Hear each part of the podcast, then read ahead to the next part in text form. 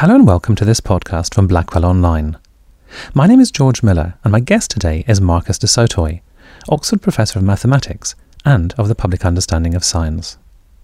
Marcus's book, The Music of the Primes, was chosen recently as one of Blackwell's paperbacks of the decade. So when I went to meet him, I asked him what his favourite books of the last 10 years had been.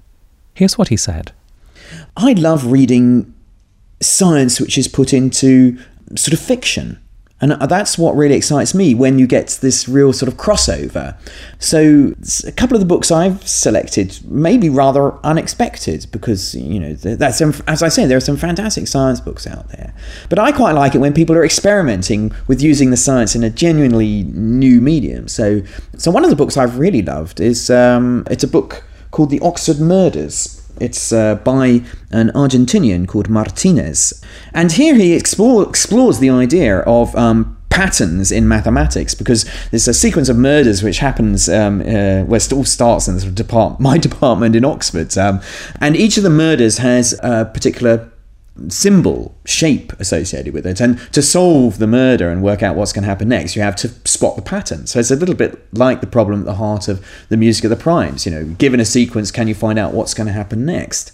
And I don't want to give too much away about the book because it is a sort of murder mystery. But what's intriguing is that, of course, um, some sequences you might think it's going to go one way, but the lovely thing about mathematics is there's always surprises out there. So here's a little challenge. It's not associated with the book, but um, your listeners might like this. Um, what's the next number in this sequence?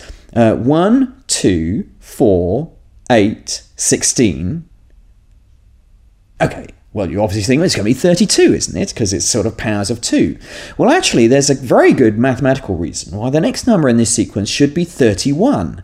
Because these numbers are actually describing not just powers of uh, 2, but the, there's another interpretation, which they're counting the ways that you can cut a circle up where you put a number of dots around the outside and join all of the dots together. And it goes 2, 4, 8, 16, but then suddenly goes 31. So, and that's kind of the spirit of this um, novel is that there are lots of surprises out there in maths and science. Yeah, it's kind of illustrating your point that close enough isn't isn't really good enough for maths. Exactly, that's right.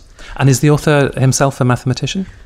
He was a mathematician and he was, uh, um, uh, I think, a research student at the university in Oxford um, in the logic group. Um, so he, he really knows what he's talking about. And I think that's what's, what's really nice is that when somebody's really talking from deep knowledge and is able to capture the spirit of, of the science or the mathematics, and that's what he's done, but in, a, you know, in a creative way in a novel.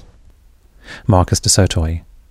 You can find Marcus's other choices by going to the podcast page on the Blackwell's website and looking for the podcast for the week of the 27th of November 2009. Thank you for listening to this podcast, and goodbye.